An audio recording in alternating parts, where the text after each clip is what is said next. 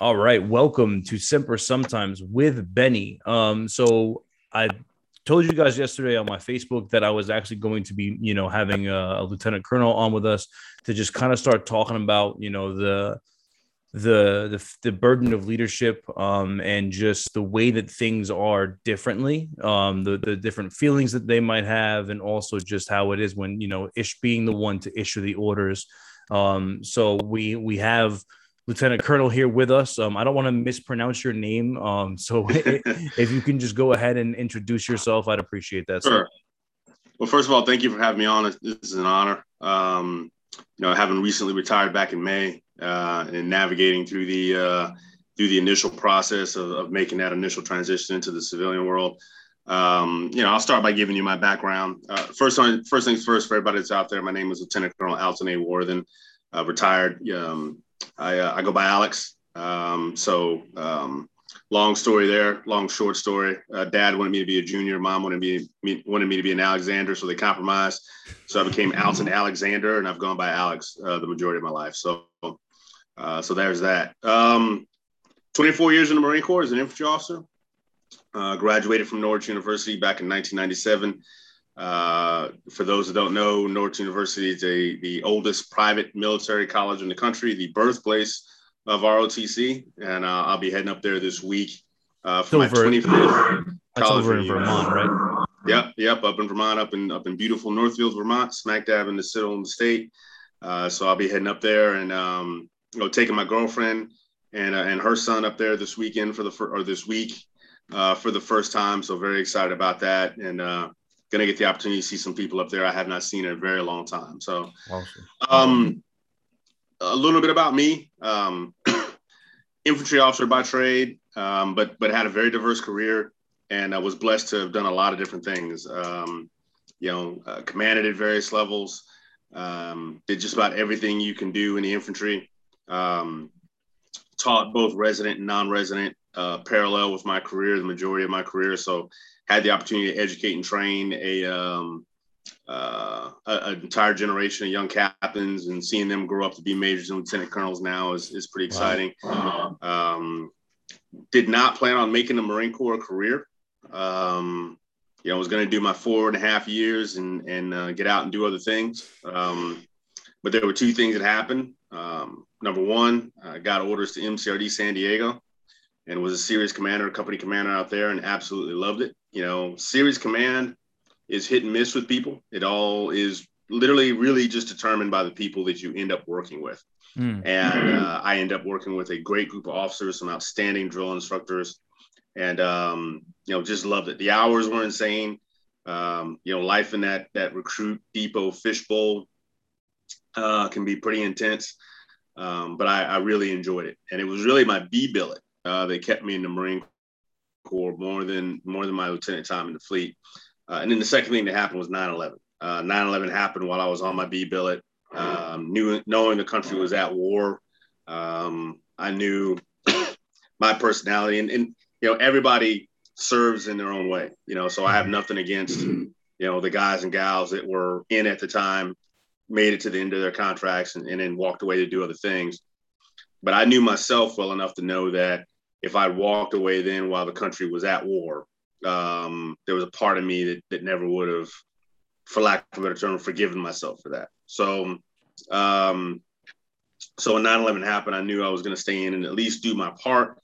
And then once I got, you know, because again, one of the things we we forgot about 9-11 here on the 25th anniversary or 20th anniversary of 9-11, you know, that day we had no idea who we were going to be fighting against. You know, um, we had an inclination it was Al Qaeda. We had an inclination it was Bin Laden, but it was actually several days before we we could really draw a circle and say, okay, this this is where we're going. You know, and we're going to go to Afghanistan, and of course, in Iraq, uh, kicked off after that, a few years after that. So, you know, I knew that I wanted to stay in and do my part, uh, and then reevaluate uh, afterwards. So, um, grew up as an army brat.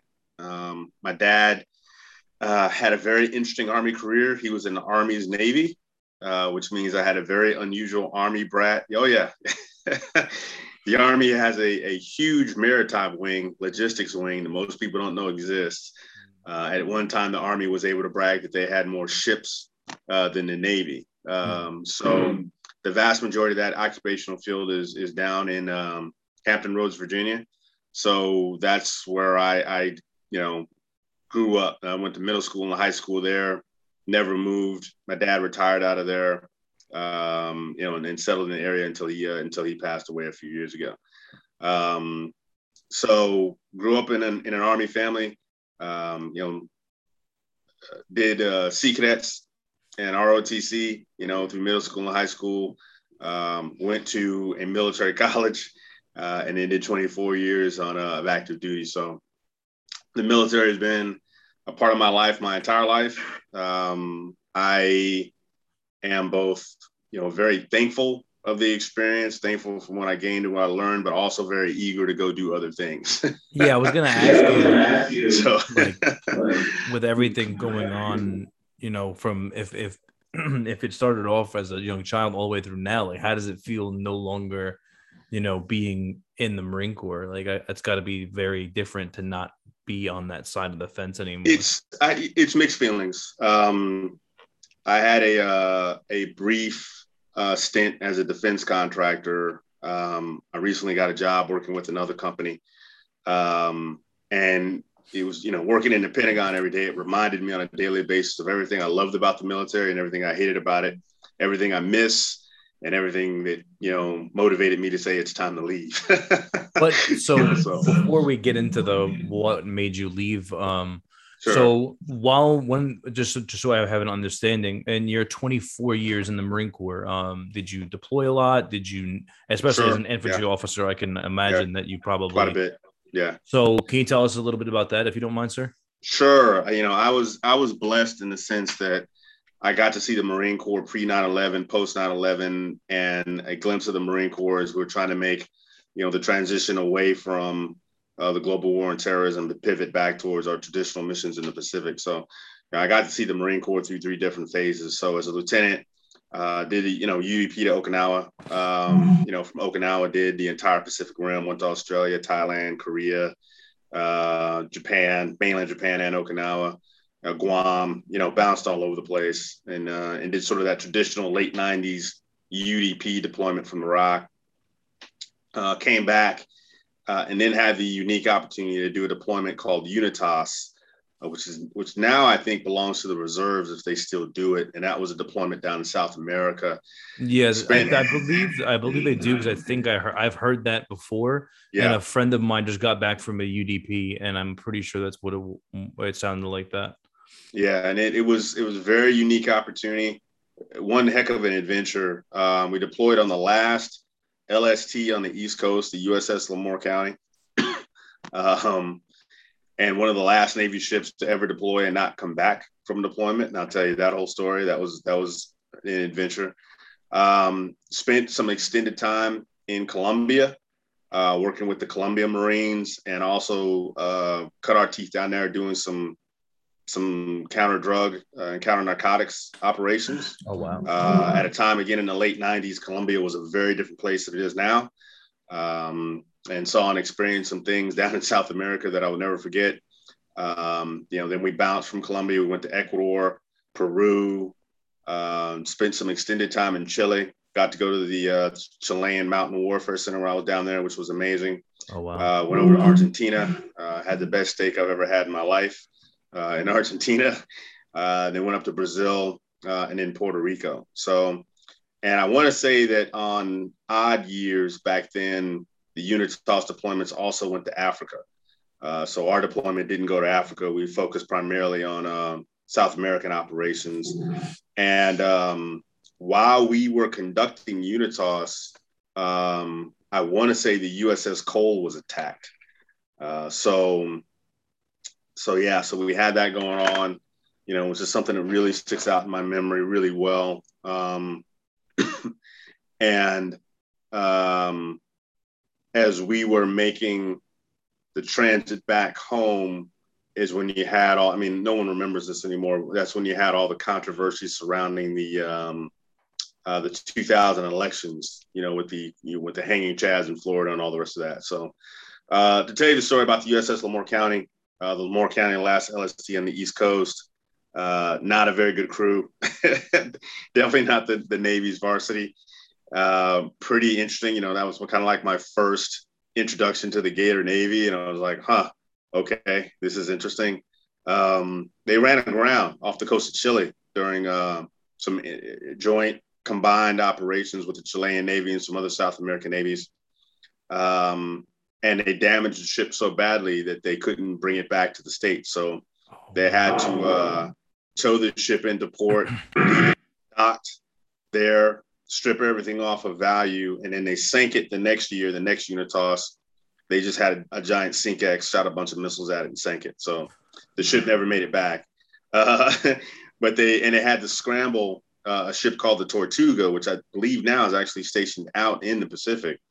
Uh, and, LSD, the Tortuga, that had just gotten back from deployment, they were like, "Hey, welcome home. Get back on the ship.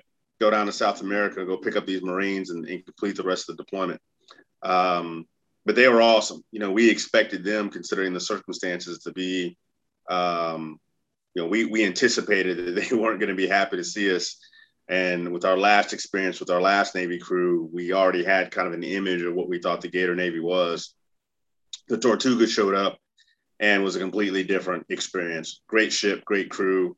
Uh, gained a lot of respect for the Navy and for the amphibious community when when they're well run and well led. You know, again, this perspective of what you know a, a good Navy crew looks like under those circumstances, and we're, they were actually pretty excited to come down there and pick us up because getting the chance to go to South America uh, is something that didn't happen very often in the Navy back then. So they were actually pretty motivated to get down there and, and be a part of the, uh, the deployment. So uh, did a Unitas, then um, did my B billet, went to MCRD San Diego, uh, did the normal three year three years there. Uh, went out to Oklahoma for six months. Uh, went out to the Field Artillery Career Captain's course. Was one of the few Marine grunts that had the opportunity to go out and do that during that time, learned about artillery, fire support uh, for six months. Um, you know, got a great education from that school. Uh, and then from there, went and checked into uh, 1st Battalion, 1st Marines, deployed with the 15th MEU. Uh, I had the, uh, the H&S company uh, under the BLT for that deployment. and that deployment was extremely dynamic. Um, we did a little bit of everything. the, the big tsunami back in 2004, 2005 hit Indonesia and Sri Lanka. So um, we went and did um, tsunami relief, which is something I'll never forget. Um, then went and did uh, counter piracy operations in the Arabian Gulf. Uh, then went into Iraq um, and we're on the ground in Iraq for about two, two and a half months. Uh, got back on the ship this was the uh, the ill-fated Bonhomme Richard, um, you know, the ship that just suffered that that terrible yard fire, um, you know, uh, last year. Yeah, and um, so got back on the uh, you know uh, big number six, and we were slated to go home. And then one night, we felt the ship make a right turn, and we were heading south, and we knew that we had changed direction, and you know, got spun up to go into Somalia. And at the last second that mission was was cut off for reasons that were never explained to us. So then we took a left turn uh, and started heading towards india and uh, finished up the uh, deployment with uh, some nice libo in australia and hawaii and then uh, got back home to camp pendleton and then six months later i was on a plane heading back to, uh, to camp fallujah where i had weapons company 1-1 where we were reconfigured as a mobile assault company. Um,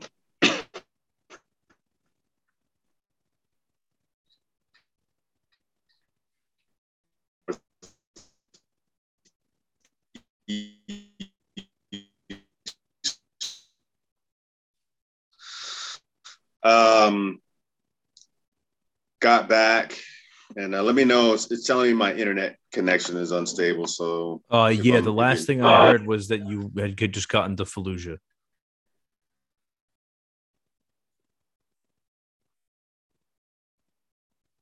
Okay. All right. So let me my signal here. Hold on.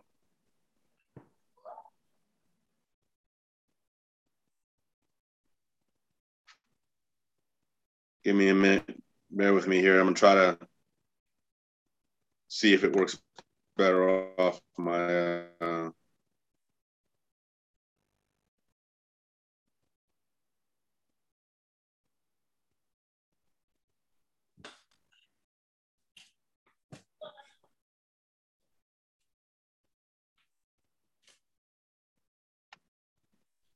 I apologize. It's all right, sir.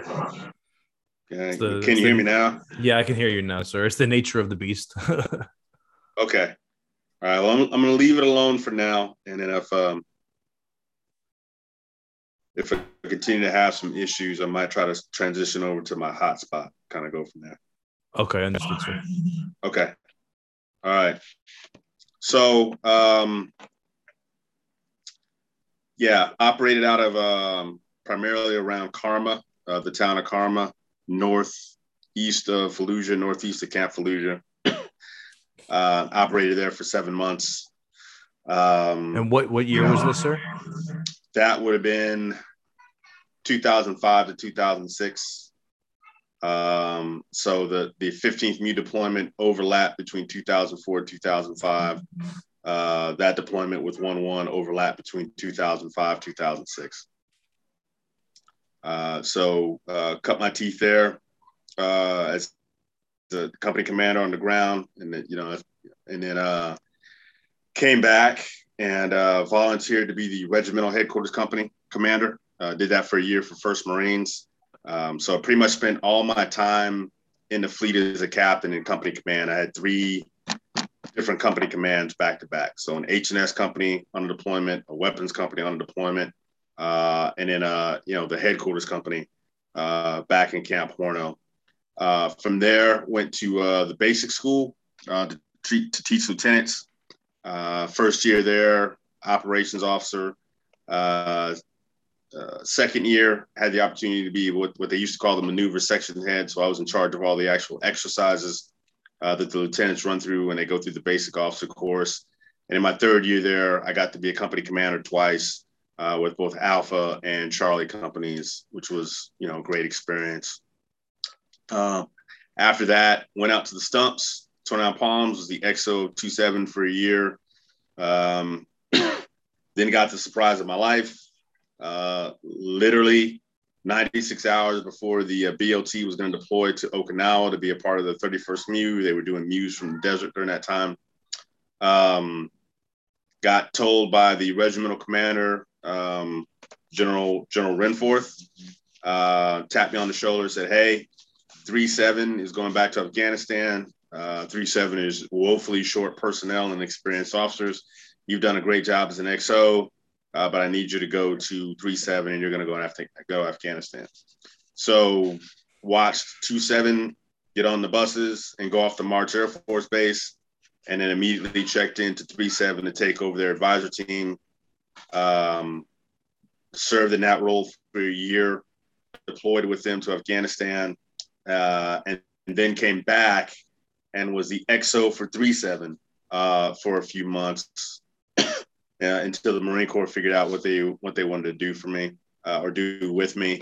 Um, got selected for lieutenant colonel while I was out in the desert, and so um, they had me help stand up a logistics school out there called McLog, which was uh, right next door to uh, the Marine Corps Tactical Operations Group, which had been stood up a few years prior to that. So the logistics community got there. So I was a lone grunt at McLog for a year, uh, helping get that school stood up, which was which was also an amazing uh, experience. Uh, from there, uh, came back east again to the Expeditionary Warfare School uh, as a major. Worked there for three years. Uh, was a division head. was the chief of curriculum, and then was the deputy director. so those are my three roles there. Um, you know, while at EWS, um, and also while at TBS, and I, I didn't mention this before, uh, you know, TAD all over the world. You know, one of the things that, um, you know, we do quite a bit in the Marine Corps that doesn't get enough attention is, you know, we're consistently trying to help other militaries uh, from around the world and our sister services um, uh, either improve upon or um, get their their own PME up and running. So yeah. you know, that was something I did quite a bit. So you know, I traveled pretty extensively even during those two B billets at the basic school and at EWS, going and taking a look at how other people did their training, um, trying to help the Afghans again and the Iraqis, you know, uh, stand up their schools and that sort of thing. So did quite a bit of that in both those roles, both as you know, as as a you know, as a major and lieutenant colonel, um, you know, both the basic school and and EWS. So I think if you added up all the time I spent TAD in the Marine Corps, it probably would equate to more, if not more time than I actually spent deployed. so, yeah, one of my big regrets in life is that I didn't, uh, I didn't keep track of all my frequent flyer miles because it, it, would be pretty, pretty extensive. So, yeah. Um, so, um, but uh, then got another surprise my uh, one of my mentors and former bosses, uh, now Major General Furness, um, tapped me on the shoulder and said, "Hey, uh, need a man of your talent and experience to come up to legislative affairs." Uh, so for four years, I did uh, legislative affairs uh, for the Marine Corps. Timing wise, it fit in well. Uh, unfortunately, I was going through divorce, uh, so um, deferred the opportunity for command um, as a result because you know I had to make the strategic decision to stay close to home and stay close to my kids um, through the divorce process. And you know, a divorce is not something I would wish on anyone. Um, but those of your listeners who've been through it, they under you know, particularly the dads, uh, understand. And it's not easy on on the ladies either. And I don't want to imply that it is, but uh, you know, it's a terrible process and it's hard on kids if you have kids and at that point, I realized that even if I had gotten command, um, my ability to, to concentrate on, you know, for two years and give that the uh, the focus uh, that it. Um, hey, yeah that's uh, that's my uh, my girlfriend's son coming to say hi. He just came back from his dad's, and so hey, buddy, how's it going? Hey, how's it going? All right. Okay. All right, let me finish this up, okay? Then, then I'll play with you. All right. So, um, so um, made the decision to defer command and stay in the national capital region. Um, I knew that meant that I was not going to go any further in the Marine Corps. That I was, you know, um, you know, in in the infantry career track. if you don't take command, uh, it's it's almost impossible to make colonel. But at the end of the day, you know, uh, with the amount of time I'd already spent away from my kids, um, you know, having the opportunity to be close to them while going through that process, you know, for me it was it was just the you know the right decision to make. So, but I uh, got the opportunity to spend an extended amount of time in legislative affairs as a result. Did four years in that billet. Um, did a little bit of everything there. Got uh, spent two years on Capitol Hill and two years in the Pentagon, so I got to see how things are run at the strategic level in terms of congressional engagement from uh, from a uniform perspective, um, but also got to be directly embedded with Congress, um, both as a liaison and as a fellow, and had the opportunity to um, be a fly on the wall, really, because um, there were just periods of time working with Congress that I was just Alex, and nobody knew I was a Marine. They just thought I was a regular Hill staffer, which was awesome um, because you got to see how the process really works, at least on the congressional side, in terms of the tough decisions they have to make and all the compromises they have to make trying to get legislation done, which is exactly what the founding fathers wanted. And it was um, eye-opening experience, and experience I wish more Americans got the chance to see because, uh, you know, uh, you know, we, we live in a time of, of political polarity, but what I would tell folks is that the vast majority of you know, representatives and senators, whether they be Democrat or Republican, just get up every day and try to do the best they can for the people who elected them. Um, and that often gets gets lost in all the rancor. Um, hmm. they also, the vast majority of them, are really good friends, and that was something that I, I, I thought it was unfortunate that we don't get to see that aspect of it. To see two people who are diametrically opposed politically um, be the best of friends. Yeah. And, and that's something again I, I really wish more Americans got to got to see uh, especially right now. Mm. Uh, finished up my career uh, with the safety division. Um, as traditionally, what happens when you get an opportunity to do a fellowship is you, you give the Marine Corps a two year payback. Because of my seniority, I didn't have to do that. I could have retired out of legislative affairs, but in good faith, I said, Hey, you guys hooked me up with an incredible opportunity. Let me do what I'm supposed to do with this and take that knowledge back and use it strategically for the Marine Corps for two years, as any other fellow would. Um, didn't quite get the orders that I expected to be tied back to that experience, but um, got to do something rewarding nonetheless, and that's be the chief of uh, ground safety for for two years, and also got to do a joint job where I was the um, chairman of the Joint Tactical Vehicle Safety Working Group. Uh, again, another billet that before COVID uh, required an extensive amount of travel, which was there was a lot of goodness in that as well. So, um, so that's how I finished out my career. Um, retired or had my retirement ceremony on May seventh. Um, went on terminal leave and officially retired on August 1st. Um, and like I said, you know, working through the um, the challenges that come with the initial transition. Uh, just landed an incredible job opportunity, so I'm very excited about that. Um, you know, and, and eager to get uh, get going on my second career. So that's that's my career in a nutshell. Maybe not as you know, um, been all over the world multiple yeah. times. Yeah. Uh, awesome. Like I said, got got to see the Marine Corps in three distinct phases. Uh, you know that pre 9/11 Marine Corps, um, 18 months between you know between deployments traditionally, um, UDPs, MEUs, Unitosses, Marcotts, you know all the rest of that stuff we used to do back in the day before the towers came down. Then got to see the Marine Corps go to war. Uh, then got to see on the back end of my career the Marine Corps transition away from what we had been doing out in the desert and in Central Asia and, and, and refocus on our traditional roles. And seeing it from a safety perspective was also pretty fascinating because, again, you get to see the entire enterprise and how it works and sometimes doesn't work. Um, you know, so that was, uh, you know, I had a great career, you know, proud of my career. Um, I made some, some poor uh, personal decisions as a young man. Um, but got two beautiful kids out of the deal. And, uh, you know, uh, you make grown up decisions, they have grown up consequences. So, uh, didn't get a chance to pin on Colonel, but that was again a, a decision that I I made. That was uh, said, hey, you know, you only get to be a dad once.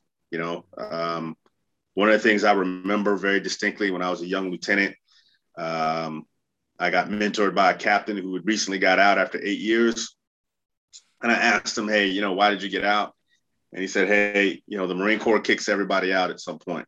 Even the mighty commandant gets tapped on the shoulder and, and gets told it's time to leave.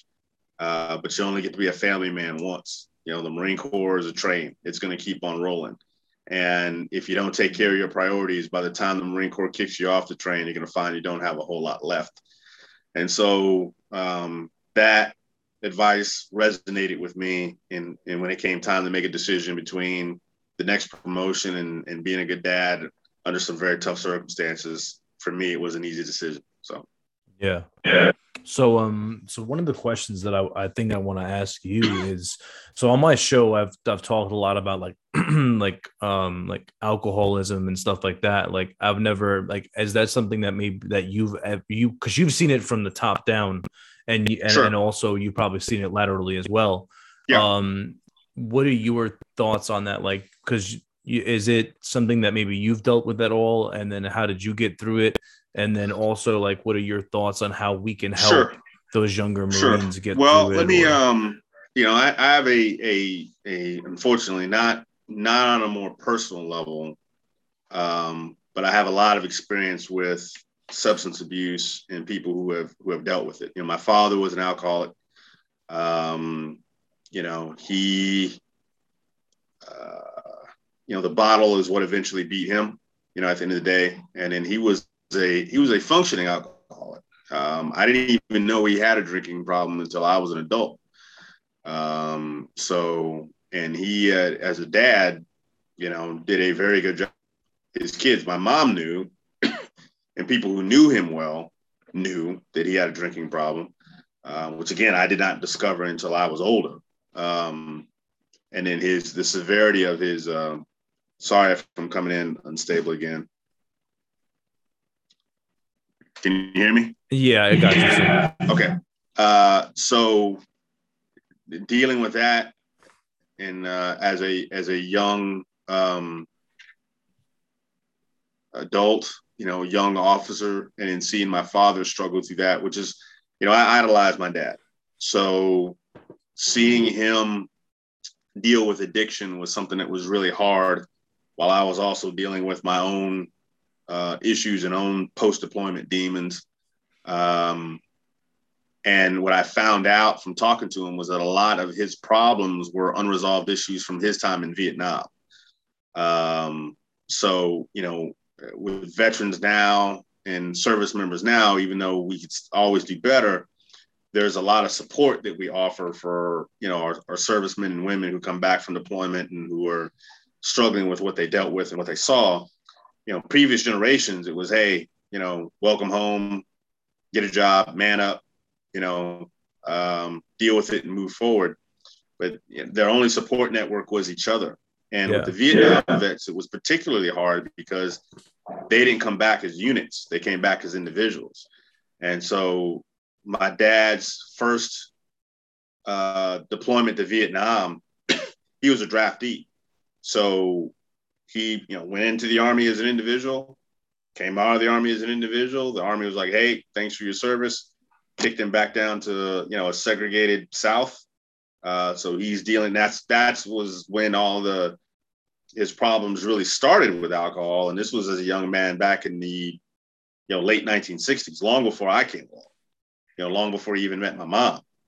Um, struggled, rejoined the army, uh, on the promise that he would not be sent back to Vietnam, and then got sent back to Vietnam. so, which again went through the same thing. When as an individual, came back as an individual. So that whole support network of, you know, previous uh, veterans, you know, maybe they come home as a unit, or come home in groups, or come home in cohorts. You know, the the Vietnam vets didn't have that. and so that was you know why why so many of them i think kind of struggled was because you know they went in time straight from the battlefield to back home. You know, the movie, um, even though it's it's it's uh, sensationalized, you know, the old movie The Deer Hunter with uh, with Robert De Niro and yeah. Uh, yeah. Uh, kind of illustrates that. You know, where they would literally go from the battlefield and then be home, you know, a week later. Yeah. You know, and with no trend, you know, no transition, no, hey, thanks for your service. Here's your DD 214. Good luck, you know? And uh, so that was tough, you know? And, uh, and, and, and so I think that's where the, the genesis of his drinking problem. Uh, I had a platoon sergeant. Um, my second platoon sergeant um, had a severe drinking problem um, and was in denial about it. Um, you know, ended up, you know, he was my platoon sergeant when we uh, deployed to South America. Um, got so out of control, we had to send him home, you know, because he immediately needed, you know, level three inpatient treatment. Oh, wow. um, yeah, yeah, he was. And, and, and you know, the thing that was sad about him, there were a lot of things that were sad about him, but when he was sober, he was probably one of the best staff NCOs in the 24 years that I came across. I mean, he was yeah. on it. Um, the problem was he was only sober about 50% of the times towards the end of the deployment. Yeah. Um, yeah. And so I have I have seen people both in uniform and out of uniform uh, my entire life uh, struggle with uh, various forms of addiction and, uh, and alcoholism. So you know the, the key is uh you know the key is in my opinion for those individuals is that um from my experience in helping with those folks is making sure that they know that they've got people who who care about them uh, and who support them and who you know understand like hey you know it's you you can't stress enough to people in that situation that there's no shame in getting help. Yeah. Um, and what I have told Marines and sailors and other people in that same situation, if you came to work with a broken arm, and I could see that your arm was broken, visibly broken, we'll take you to the hospital. Yeah. And we get it mended. There'd be no shame in that. Um, you know, whether it comes to PTSD or any form of mental illness or any form of addiction, you know, my my what I always told my people was like, what's the difference? What's the difference between the broken arm and the fact that you have a, a substance abuse issue? There's no there's no difference really. It, you know, you go, you get treatment, we help you and you move on. And the last thing, if you came in my office with a broken arm and I could see that your arm was broken, I'm not just going to shrug my shoulders and go, well, you know, don't be a pussy, you know, deal with it.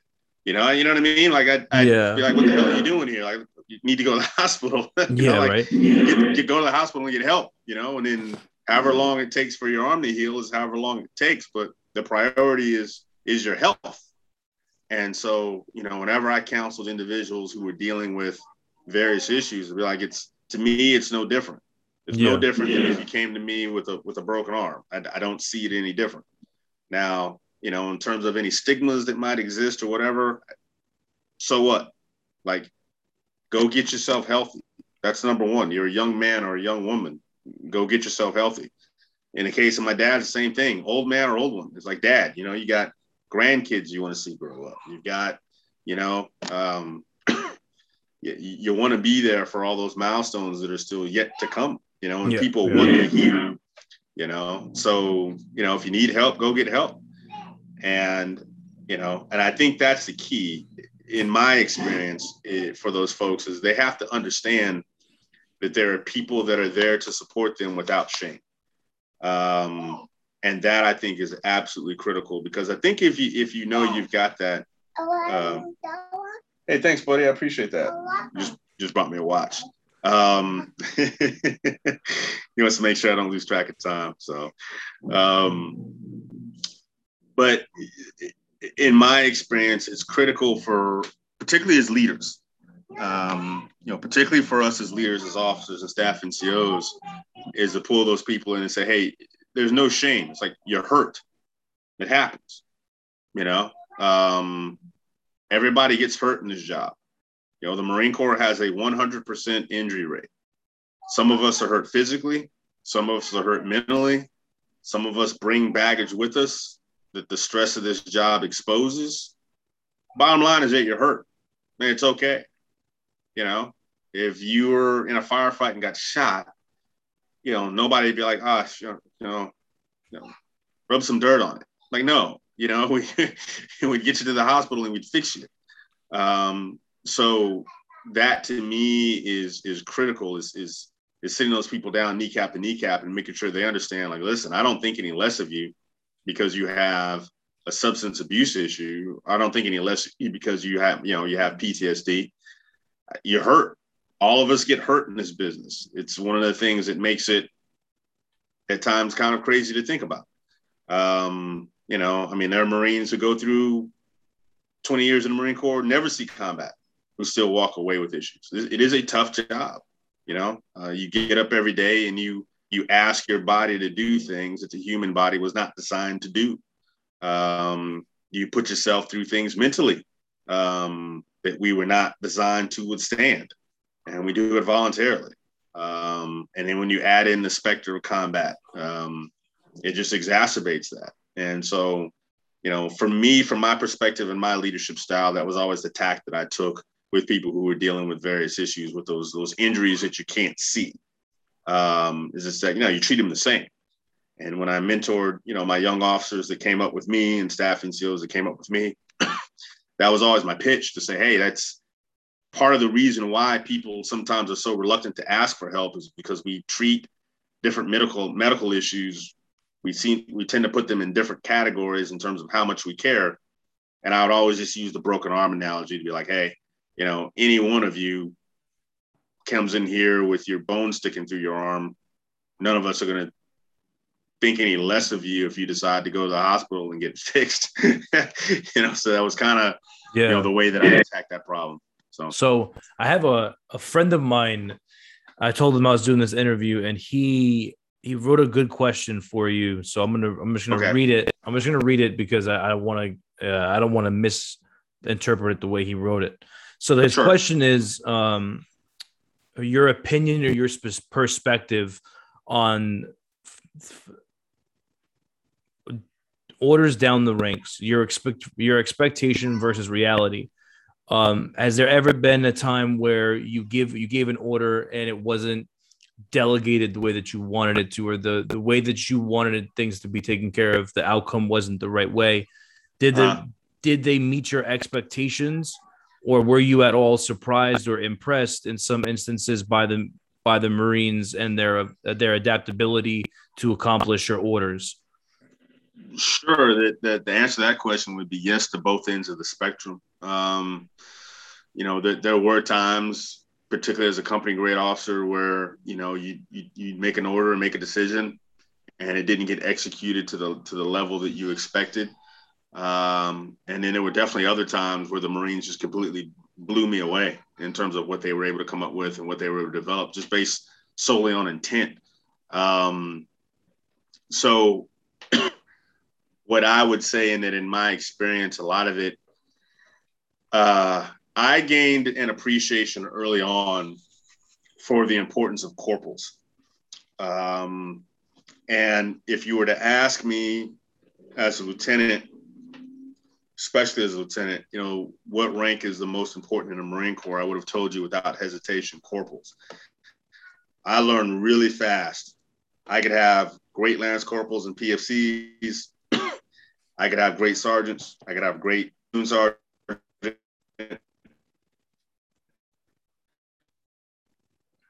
And one of the things that um, didn't make a whole lot of sense to me, we've gotten a lot better at it, uh, uh, particularly in the infantry, was, uh, can you hear me? Yeah, I, I hear you, sir.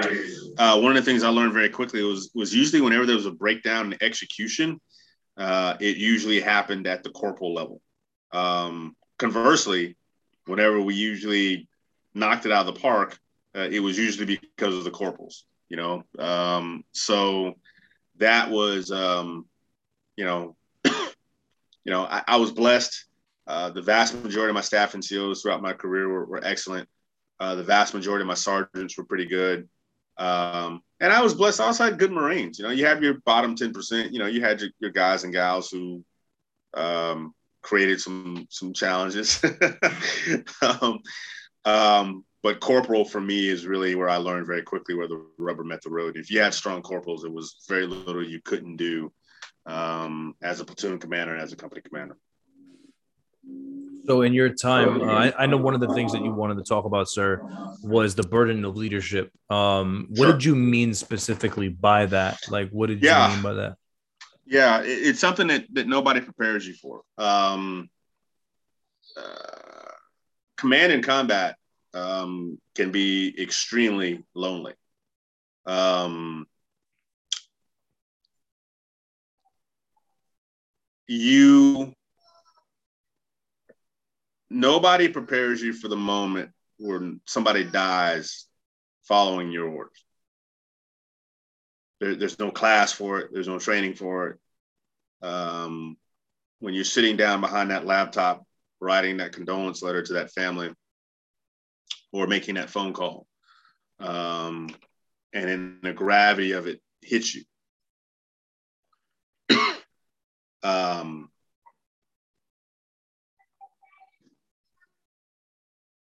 There's nothing that prepares you for that. And you can tell yourself and you can have other people tell you, hey, it's just, it's just war. You made the right decision. It was just that individual's day. So on and so forth. Things that you know rationally in the back of your mind are true. Um, at least for me, and I know every commander faces it differently. Um, there's a part of you that never gets over that. Um, and I can tell you that there were many times where just the gravity of it, of company command in particular, which is you know uh, my combat experience was both was both company command and as an advisor team leader in Afghanistan. Um, having to make tough decisions that you knew were vital to accomplishing the mission, but that you also knew um, would likely result or potentially result in people getting hurt. Um, and you also knew that no amount of planning, no amount of detail, no amount of discipline, while all those things were important in terms of mitigating the possibility that you were going to lose folks. You know, at the end of the day, you knew that the law of averages were going to catch up to you at some point. You know, the enemy always has a vote. Um, and in both Iraq and Afghanistan, we were dealing with a very creative enemy that didn't, you know, that wasn't static. Um, and, you know, there's that old, you know, for professionals in in the in the military, you know, complaints go up, you know, they don't go down. So, you know, your role as a commander is to be the rock that everybody else looks up to, especially when things aren't going well. Um, but you don't have anybody else to to lean on, except for the guy that's looking back at you in the mirror. And uh, you know, you can confide in your staff NCOs. You know, like I confide, I was lucky as particularly as a weapons company commander. You know, I had both a first sergeant and operations chief, so I had you know a master sergeant and first sergeant, you know, working with me. You know, both great staff NCOs, but even still, as a commander, there's only so much you know venting that that that you can do. Um, and so you end up trying to find ways to cope with the stress yourself, um, but also making sure that no one else sees you sweat, if that makes sense. Yeah, yeah. and that was a question I was going to ask you because that's got to be it. Because like if you're down in the dumps or if you're sure, yeah. reflecting that to your your subordinates, then and they're going to see that, especially while being out in theater. Um, sure. and I'm and I'm assuming, or I want to ask you, like, so is there do you still deal with that? Is like is there times where you look back at it and you're and you yeah, absolutely. argue with yeah. yourself like could i have made a oh, different decision? Yeah. could i have done something different? Every day. And I, I, don't i don't i don't say that as it's not hyperbole. Um there isn't a day that doesn't go by and probably will never be another day that doesn't go by where i don't think about a decision that i made. Um and second guess myself in terms of what could I have done differently and would the results have been different. Um, I didn't, and again, I'm not I'm not downplaying the uh, you know PTSD. You know, again, everybody who goes through combat or suffers any sort of traumatic event, all of us are hardwired differently. Mm-hmm. So I never, you know, suffered from traditional PTSD as a result of my experiences in combat. But I will tell you that I, I had for a period of time, almost crippling survivor's guilt. Um, and I I took the loss of each one of my Marines personally. Uh, I blame myself for for a long time, and, and it took about five years um, before I stopped feeling personally responsible for the deaths of each of the Marines that I lost. Um, but yeah, there isn't a day that doesn't go by where I don't I don't think about those Marines. I don't think about the decisions that were made and what I could have done better or differently as a commander that may have that may have changed the results of, of how that turned out.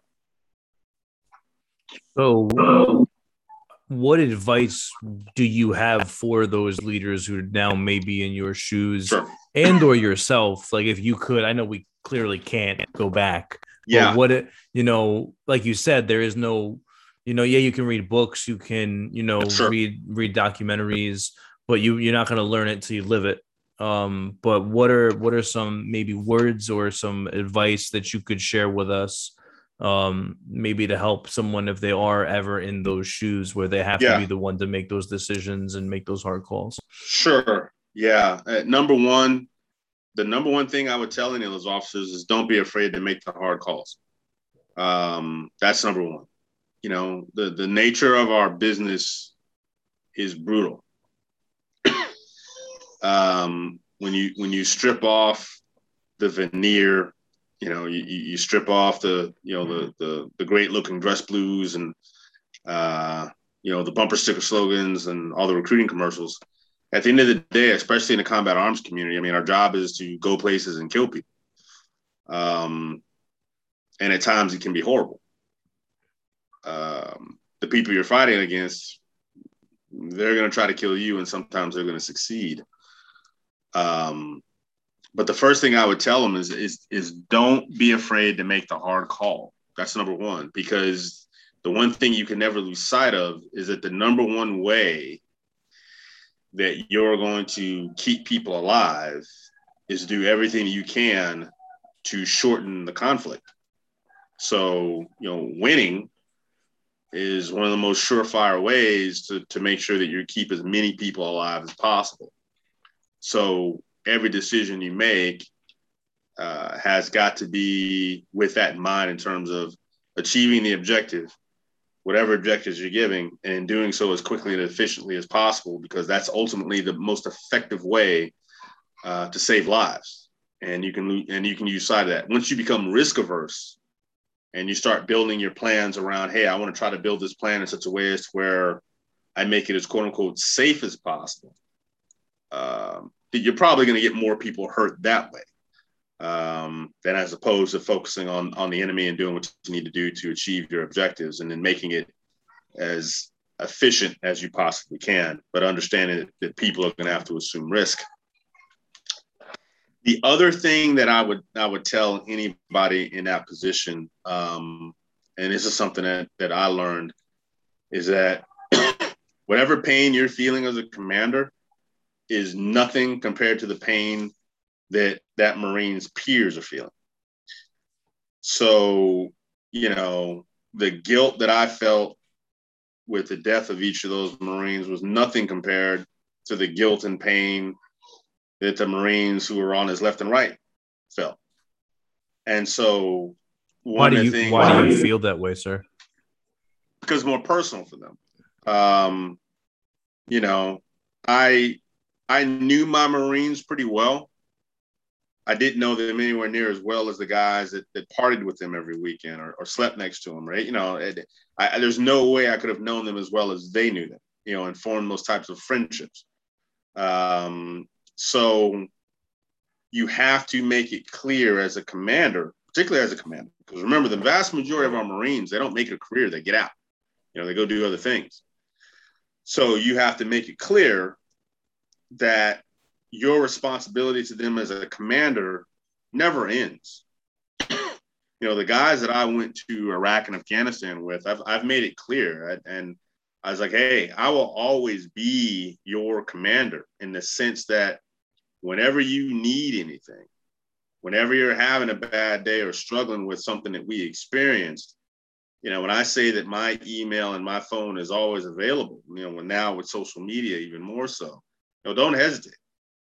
You know, um, and I think it's important to make that clear to be like, listen, don't don't ever feel like you're you are going through anything alone.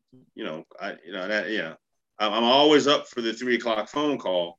You know, for somebody who who is struggling because I would much rather you know we have terrible terrible suicide rates um, with our veterans, in particular our combat veterans. And so I was like, listen, I'd much rather you wake me up at three o'clock in the morning, even if I've got to talk you off a ledge someplace, you know, than read your obituary, you know. So, and I also think that that's cathartic for, and what I have found is that's that can be very cathartic for for me, in terms of having to remember and take a step back and be like, hey, listen, you got it right most of the time. You know, I, the vast majority of the Marines that you took into combat came back in one piece and have gone on to do, you know, either have their own successful Marine Corps careers or, or go off and gone off and done other things in life and been successful. A few have struggled, um, but, you know, the vast majority of us now are at a place where we're doing pretty well. Um, And so it's also good to remind yourself of that to say, like, hey, yeah, you you can go back and second guess yourself every day for the rest of your life, but remember the vast majority of the time you got it right. Um, the other thing I would tell them is that it's okay, like I would tell anybody else, to ask for help if you need it. Um,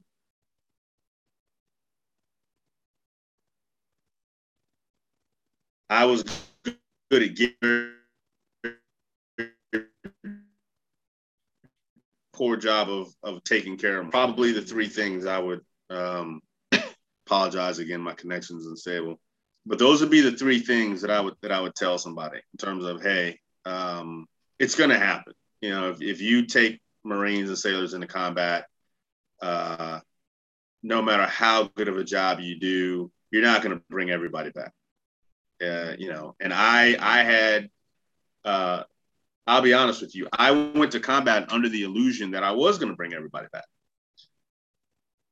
And the first time I lost a Marine, there was a part of me that just didn't want to believe it had happened.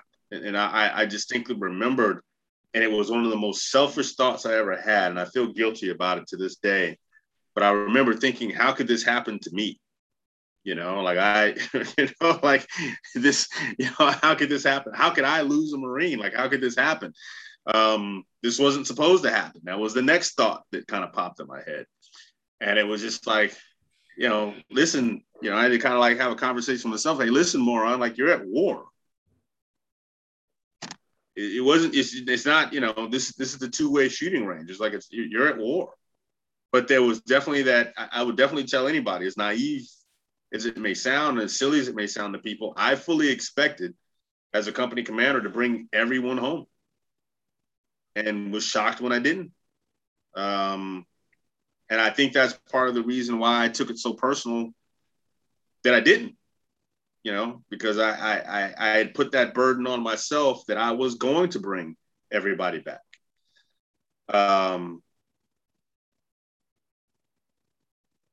but the enemy has a vote and that's something that you can't um, you know uh, they get up every day with their own plans. And no matter how good you are uh,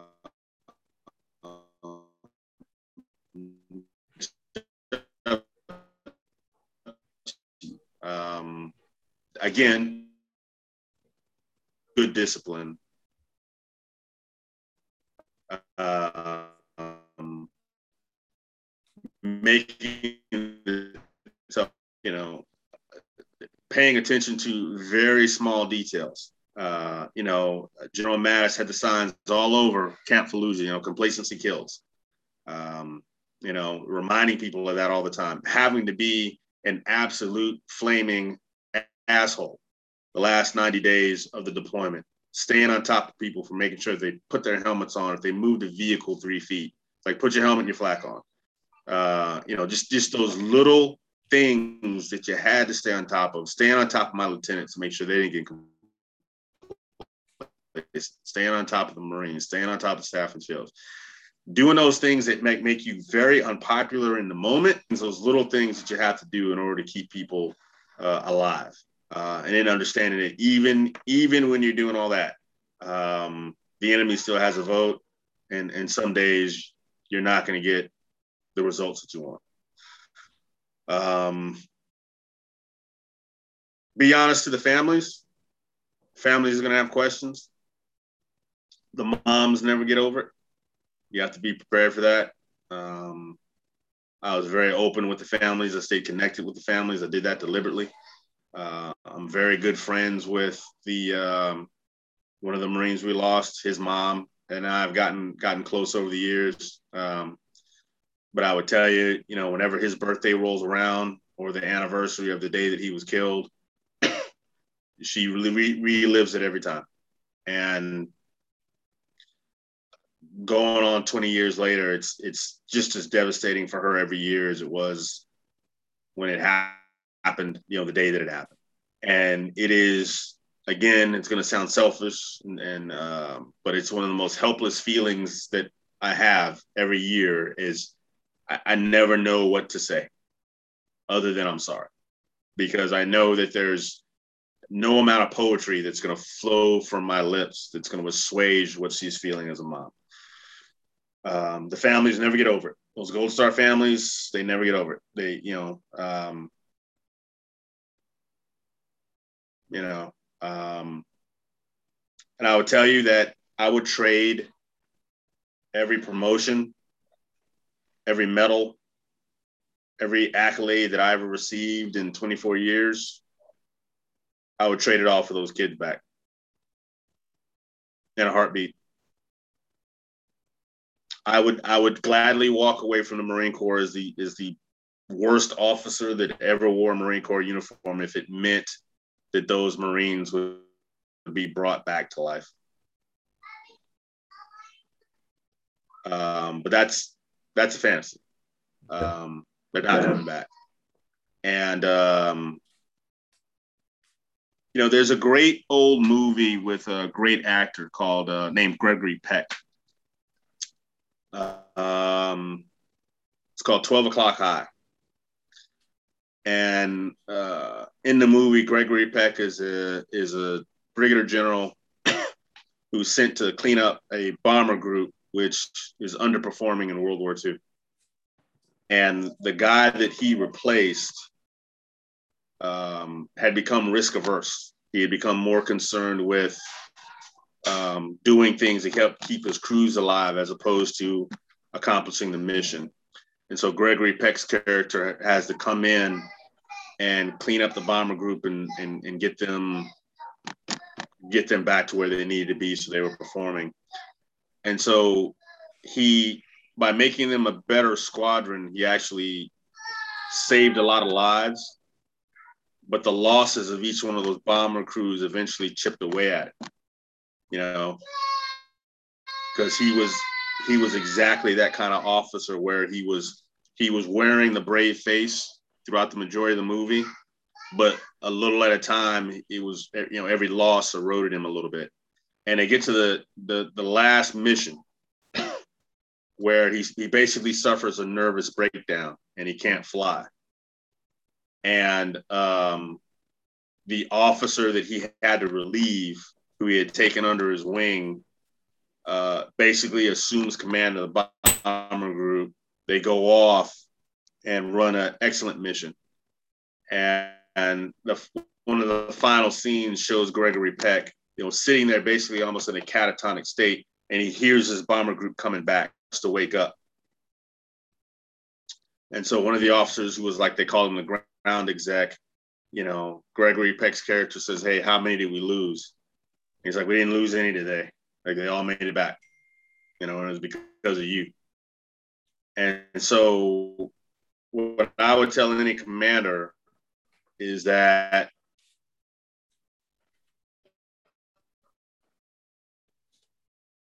everybody handle you, but how we all handle it is different.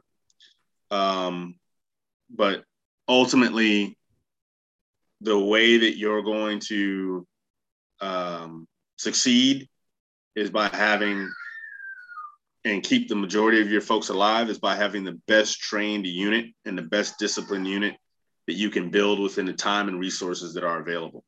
Um, and if you're doing that, even with the losses that you take, if you know in your heart of hearts that you did the best you could with the resources and time you had available, you know, you can walk away even with the pain of the losses, knowing that you did everything you could within your power to get that unit to the level that it needed to be to be successful in combat. And that's the best advice that I could give any young officer or staff NCO um, heading into that situation. But it is lonely.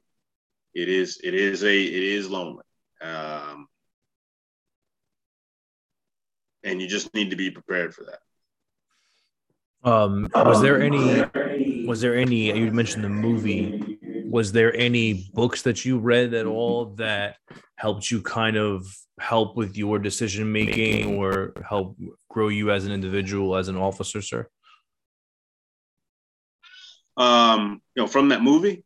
No, any any other books or any other things that you've used in your time to help grow as an officer when it comes to decision making and, and leadership tactics? Oh wow. Um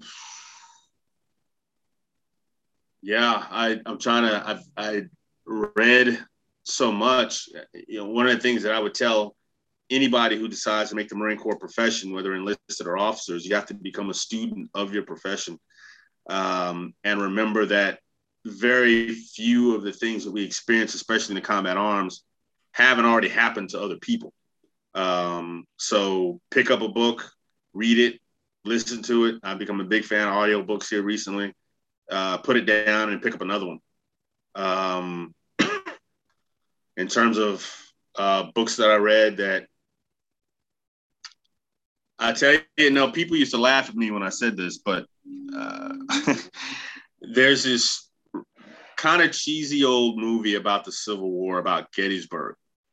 Um, and again, I'm relating back to a movie scene, but there's there's a point to it. Um, on the third day at Gettysburg, you have Pickett's charge. Now, most people look at the third day from the Confederate perspective in terms of you know the decision you know made by Lee um, you know on the third day to to attack the Union center. Um, Longstreet disagreeing with him. Pickett not being probably the best person to have led the charge so on and so forth. Um, what this movie did though is it gave the perspective briefly from the Union side. And there was a commander there.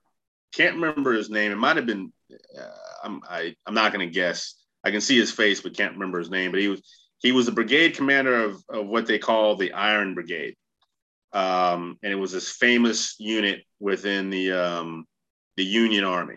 It had a, a reputation for extraordinary toughness, and they had an extraordinarily tough commander. And there was a scene that I, I recalled many times, even in combat, um, believe it or not, where he's on his horse. The brigade commander is on his horse. And his aide basically runs him and says, Hey, sir, please get off the horse. If anything happens to you, you know, the brigade isn't going to be able to function. And, you know, the Union Army is absorbing this attack. It's unexpected. They were weak in the center, but they knew that they couldn't break. And the brigade commander very calmly looks down and says, Hey, there are times when a brigade commander's life doesn't matter. You know, and he says it calmly, he's on his horse, he's riding back and forth. And he did it more than anything just to inspire his soldiers at the worst possible time to say, Hey, I'm here with you, and I'm willing to assume all the same risk that you are. I know the enemy can see me on this horse. I know they know who I am. I'm not running away from that. I'm here with you right now heart's not skipping a beat. And I always looked at that little scene as an example of what leadership in combat really is about. It's about those moments where your soldiers, your Marines, whoever, have got to be able to look up at you as a commander and know that you are facing all the same level of danger they are, and you are cool, calm, and collected if it's my moment, then it's my moment. But I'm going to die on my feet next to my Marines, leading them in the most calm and professional manner possible.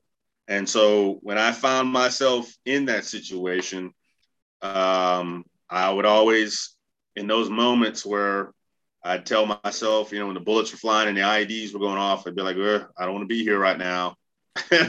you know, I would always think about the commander of the Iron Brigade in the center at Gettysburg and what he told his aide. And that was kind of my my internal motto in terms of what I tried to emulate as an officer in those situations where we were having some days that, you know, things sometimes weren't going so well.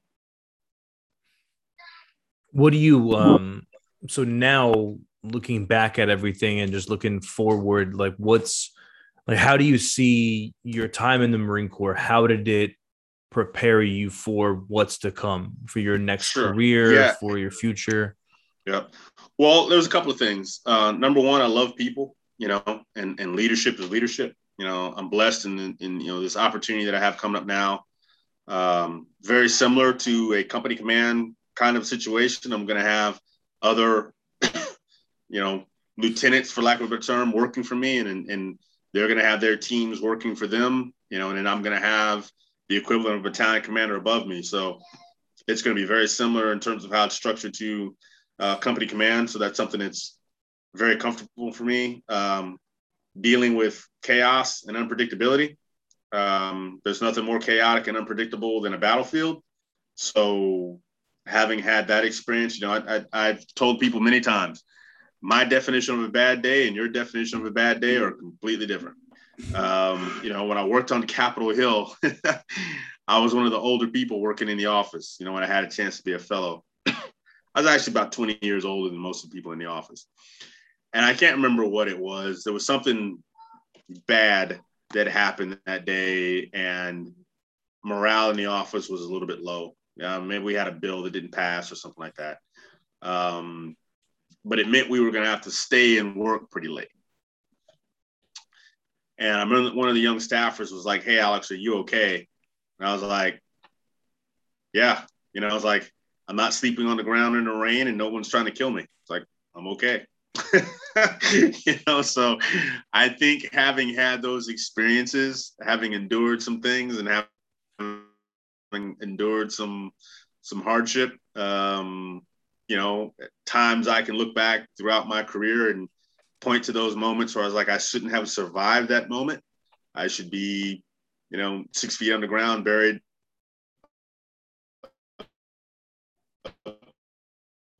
95 at Arlington. Um, you know, it just it gives you that perspective. So, you know, heading into a a civilian role, um, while I'm certainly not going to downplay the challenges that come with you know civilian leadership and and in the corporate world. I don't want to I don't want to go in and be arrogant and cocky and be like, ah, you know, this whole civilian thing is going to be a cakewalk compared to what I just did the past 24 years. You know, because if I go into it with that mindset, then I'll, I'll fall flat on my face. Um, but I, you know, I'm able to keep things in perspective and be like, okay, I've I've I've led some tough Type A personalities, um, and I've been in some of the uh, some harrowing situations and some confusing situations. And I think that that mental preparedness, you know, um, being formally trained how to plan, how to do detailed planning, but also at the same token, understand that the, you know one of the first things you learn as a planner uh, is that your plan is going to change at some point, and you have to have the flexibility to not fall in love with that plan and deal with the changes as they come up. So there's that flexibility that's inherent. So um, sir, I don't, I don't know how you feel about answering this, but I'm, I just want to see what your thoughts are. Sure. Like, so, like, just like you just said, you know, you you go into, you know, you you plan all this stuff out. You know, you you know you you go through all the different wickets. You you go through all the hours and days of planning a mission, and then it comes to the day where it's happening, and you're the, you know, like you said, it's it's gonna, you know, sometimes things are gonna go south how sure. does how what do you do in that moment like how does you know how do you number one like what are the feelings going through your mind through your through your body like is there a, is there a specific thought that you have like looking sure. back is there a time maybe you can talk yeah. us through that you know sure um generally speaking there's a millisecond of frustration uh, because you just put all this time and effort into building a plan uh, and then you know fill in the blank the weather, uh, the enemy, the Marine Corps, uh, sometimes a combination of all three, uh, decided, yeah, we see your plan and we've changed things. And so there's there's that initial frustration because you just spent all that time planning. Um, but then there's okay, let's get over it and let's let's take what we've planned as a baseline and see how we need to deviate from it.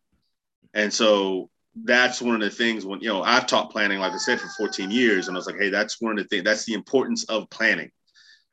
Events on the ground are going to change. Events on the periphery are going to change that you have no control over. You have to be prepared for that mentally.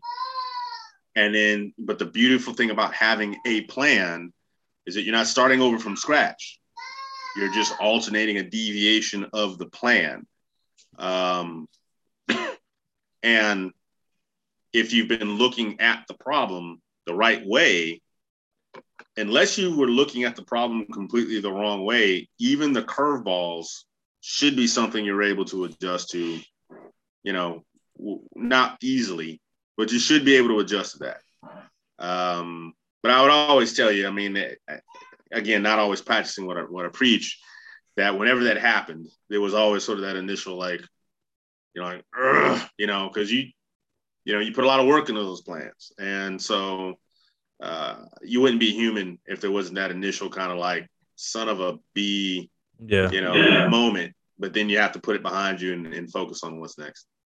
Okay. And um, so the the last thing that I would kind of just ask you is just um throughout everything, throughout all of this, what is your advice on just decision making in general? Like what is your yeah. like how do you go about decision making? Yeah. And especially when you don't have the time yeah. and it sometimes it has to be like okay right now on the fly like we're gonna go do this and then uh, here's what I would tell anybody, um, and this is what I learned early on: trust your instincts.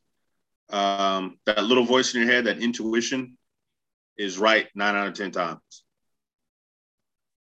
Um, we as human beings, particularly in the Western world or modern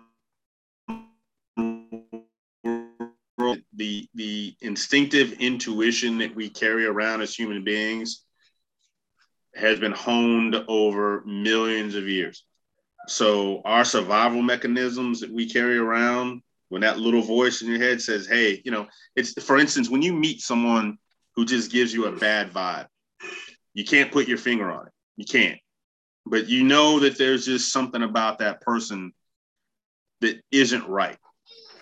If you think about it, throughout the majority of your life, nine, eight out of ten times, that little voice that was like, something about this person isn't right, that voice in your head was right about that person. You may not have been able to put your finger on it, but there was something that just those alarm bells started going off like, hey, you know, and those alarm bells are millions of years of DNA and hard lesson learned that have been ingrained in your psyche. When you're a young commander, or hell, an old commander, and you see something and there, you know, that little voice in your head is like, yeah, eh, you know, that little voice in your head is like, hey, I think, I think we made to need to need to take a left turn here. You know, trust your instincts. When you don't have time for deliberate planning, when you don't have time for, you know, so on and so forth. Number one, trust your instincts. Number two, hey, buddy. Okay, I'm almost done. Um, number two, if you do have time, listen to people. Um, listen to you know listen to your NCOs and staff NCOs because they have a gut instinct too in terms of what's going on. They have their own experiences. So if you have time to have a huddle and take in some additional input, then do that and see what other people think. If you don't, and you have to make a decision based on like, hey, we don't have time for a committee there's no time for deliberate planning. I have to make a decision right now and then stand by it. Trust your instincts. Those instincts are right the majority of the time.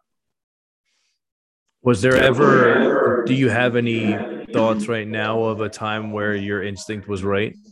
Like, is there anything maybe you can share with us where you're like, I remember this one time? oh, jeez. Um,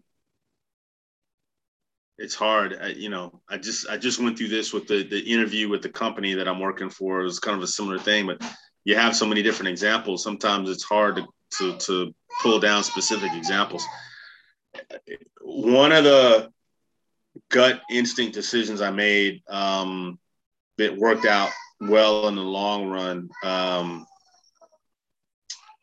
uh, for lack of a better term, you know, we just saw what happened in Afghanistan um, we had what, what equated to a, a small coup attempt in the Kandak that we were, you know, the Army, Afghan Army battalion that we were partnered with.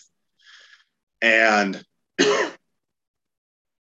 we had two factions within the unit that were about to come to blows.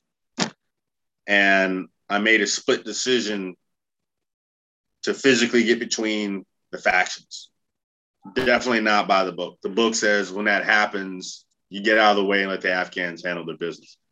But I had a sense that if things went kinetic between these two groups within the Kandak, then the whole thing was going to unravel. And so I made a split decision to just physically get between them, put the arms up. Hey, you know, and probably not by the book the smartest decision, but it worked.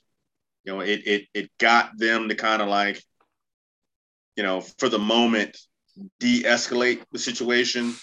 We were able to get Afghan leadership to come in, got everybody in a circle, and they, you know, they talked it out, they hugged it out, you know, and what could have been a bloodbath, you know, turned into a reconciliation.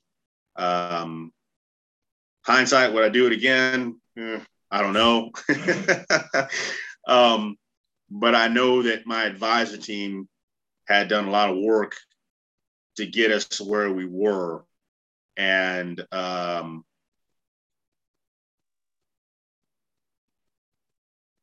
a lot of people had shed a lot of blood in that part of Afghanistan to get us where we were. And, you know, we, we were still sort of at a tipping. And if, if something drastic wasn't done in that moment, I think we could have um, suffered an incident that was so catastrophic that we, we weren't going to recover from it.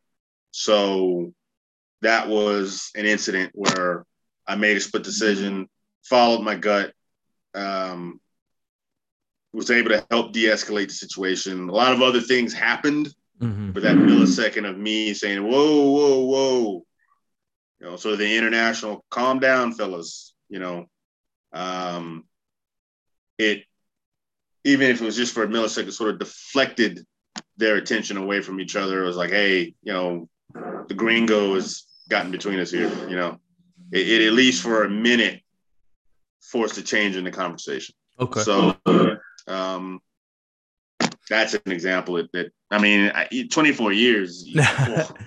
so you know, one hundreds, you know. Another question I would like to ask is just because I've, I've had a lot of people ask me. I actually had someone ask me yesterday about it um and maybe coming from your standpoint um and especially because you've were through the whole entire thing what are your i don't want to say thoughts on it but like how do you feel about everything going on right now with us leaving afghanistan and i asked that only oh, because boy.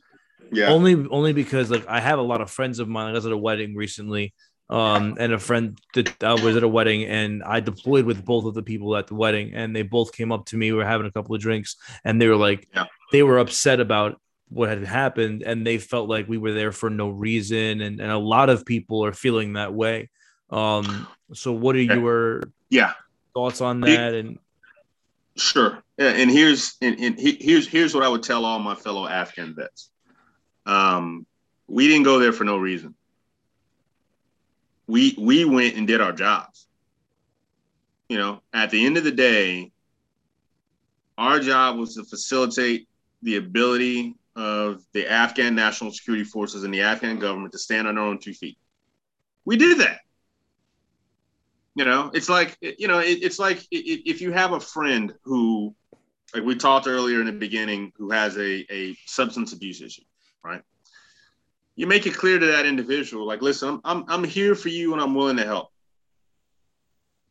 But there's a limit. There's a limit. At, at a certain point, you've got to be able be willing to look your friend or your, your relative in the eye and be like, listen, I've done everything I can for you. At some point, you've got to take the training wheels off and determine your own future. I empathize with you. You're in a tough situation. I empathize with the Afghans. They had their future stolen from them by the Soviets. You know, if you look at the old before and after pictures of, of Afghanistan in the late 70s, Afghanistan was on their way. You know, they had a chance of being a, a stable second world country with a with a decent standard of living. And you know, nonstop war took that away from them. So I empathize with them to a certain degree to say, yeah, yeah, you got a raw deal. But we were there for 20 years. You know, I I don't know about everybody else's experiences as an advisor, but I spent the majority of my time, as did my advisors in Afghanistan, convincing the Afghan national security forces to do their job. You know, I, I, spent the majority of my time as an advisor in Afghanistan trying to get the Afghans to care about their country as much as I cared about their country. So, my, from my point of view, I'd say to any Afghan vet, we did our job. We went over there, did what we were asked to do. In most cases, went above and beyond, but you can't make people care. The reason the Taliban won is not because they were better trained, better equipped, better people, better anything. They care. That's why they won. Point blank in the story. It's it's the same thing in Vietnam. We did everything for the South Vietnamese military. On paper, the South Vietnamese military was better than the North Vietnamese military. The North Vietnamese won because they cared. The South Vietnamese did not the only Afghans, honestly, and I, I, know this sounds callous, but the only Afghans at the end of the day that I, I cared about were the ones who stuck out their necks to assist us, assist them. And I felt like it was an absolute travesty that we waited so long to get those people out. Those those interpreters, and all the other people behind the scenes that, that risked their lives to help the U.S. mission, you know, and, and did their part to help, to really help Afghanistan stand on its own two feet, we should have got them out years ago. It, it, it should not have been a situation where at the last minute we're scrambling to rescue people and we had to be guilted into it. That was a travesty. We should have got all those folks out years ago and their families. They should have been gone. They should have been resettled in the West years ago. That's the part that bothers me.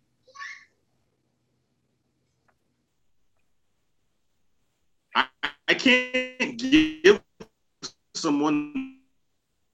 I can lead by example. I can go out on every patrol. I, I can't make them care. So, from my perspective, I will always be proud of what my advisors accomplished. Um, but I'll tell anybody when I got on that C 17, I got home, people asked me about Afghanistan. I was like, it's time to go. And I said that 10 years ago. And I, and I, and I say that as a Marine who was, who was extremely proud of my service in Afghanistan. I would have told if you would have asked me 10 years ago, I'd be like, why are we still there? We can't make them care.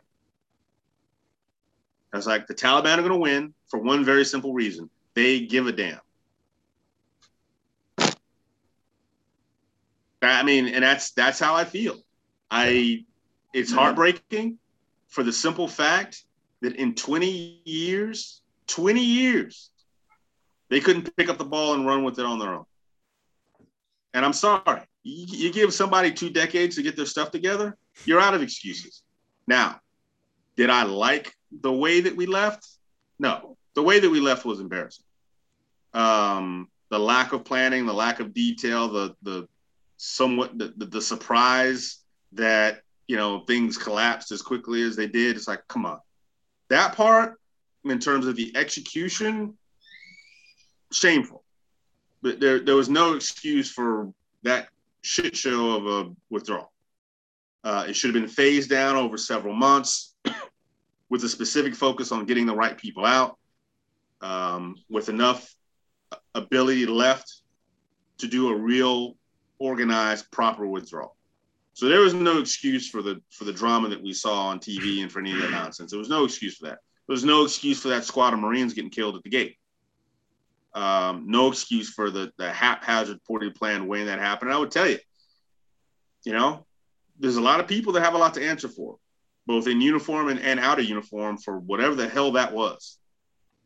But in terms of leaving Afghanistan, from a strategic standpoint, should have been done a decade ago. So can I can I ask you another question just because we just kind of got into it? Sure. Have you seen? I'm assuming you've seen what happened with Lieutenant Colonel uh, Schumer. I think it is. Yeah. What do you? Is he right for what he's doing? Is he wrong for what he's doing? Is Oh he boy.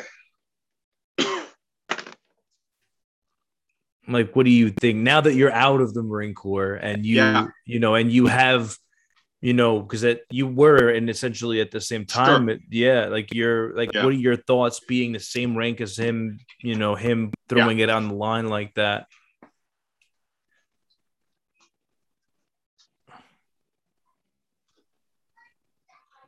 I respect him for having the courage of his convictions, of of being willing to kind of put the rank on the table and say, "Hey, what the hell was that?" And that we've gotten into this trend where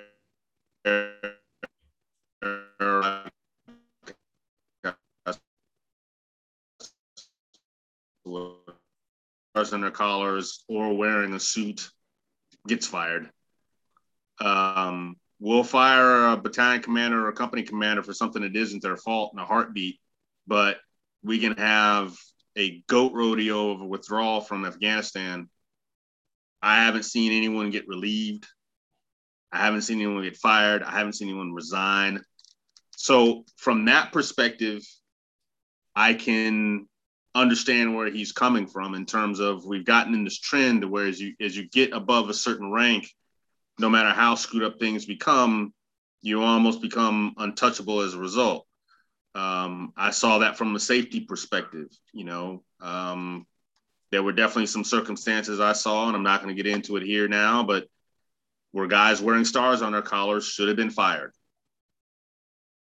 It was the lieutenant colonel or the colonel or the captain or the lieutenant or the gunnery sergeant who got fired. And then it should have been a general who got fired. And so what he said in terms of his message, I agreed with. His method of going about it, here's the problem. We live in a news cycle where our attention span is about 48 hours. Again, respect him for having the courage of his, of his convictions. He's not in the news anymore. America has already forgotten about Afghanistan and what happened two weeks ago. The only people still talking about Afghanistan are those Afghan vets who went there who are still suffering from the, you know, the emotional uh, impacts of what they saw. Um, and what we all experienced there. You know, and I tell people Afghanistan is not a place you can describe. You have to like, if you weren't there, trying to tell people about the things you saw in Afghanistan is like you're on another planet. Um, you know, the place is like no place I've ever been to. It's it's like stepping back to the 12th century. That's not an exaggeration. And you've been there, so you know what I'm talking about. They're, they're coming back home from Afghanistan and trying to explain to people like the things you saw there. You know, some of it you can't make sense of. Yeah Um, And so we collectively, those of us who experienced that place, it still reverberates with us what happened a few weeks ago. The average America is back at the mall. So yeah, the, the lieutenant colonel, he took off the rank, he put it down. He's, you know, we need to demand accountability. He's already yesterday's news. You want to affect change in the military? This is how you do it you make the promise that when I'm the guy wearing those two or three stars, and when it's my turn, that doesn't happen.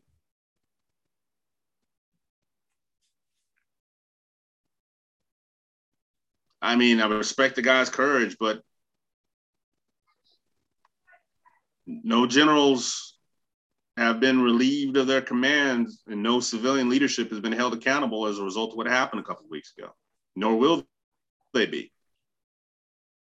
Now, as I understand it, he was a talented officer who was, you know, in the ascension in his career and probably would have had a, a pretty good chance of pinning on the star himself here in a couple of years.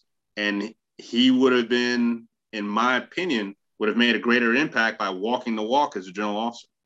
And so, my advice to all of those officers out there who are frustrated with the leadership that we also all sometimes see at the senior levels or, or lack of leadership that we sometimes see at the senior levels. My advice to those officers is get promoted and change it.